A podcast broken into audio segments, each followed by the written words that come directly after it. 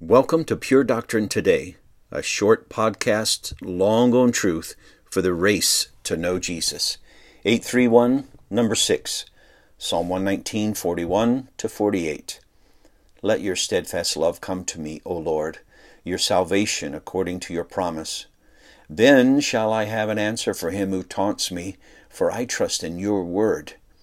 And take not the word of truth utterly out of my mouth, for my hope is in your rules. I will keep your law continually, forever and ever, and I shall walk in a wide place, for I have sought your precepts. I will also speak of your testimonies before kings, and shall not be put to shame. For I find my delight in your commandments, which I love. I will lift up my hands toward your commandments, which I love, and I will meditate on your statutes. Three insights. Verse 41 there's only one sure way to know the Lord's steadfast, faithful, never failing, saving love from His Word, His promises. When we know it from His Word, we learn to expect it according to His Word. His promises, like John 10 27 to 29.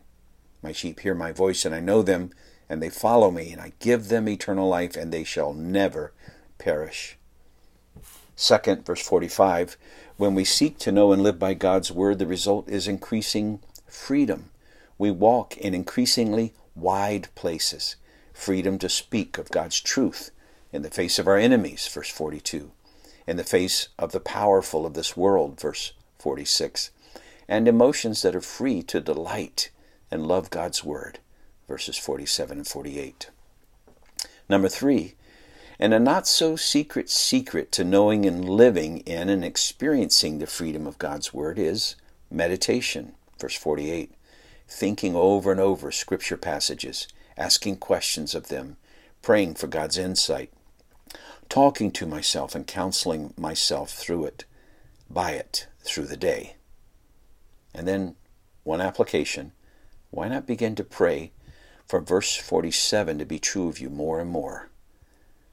For I find my delight in your commandments, which I love.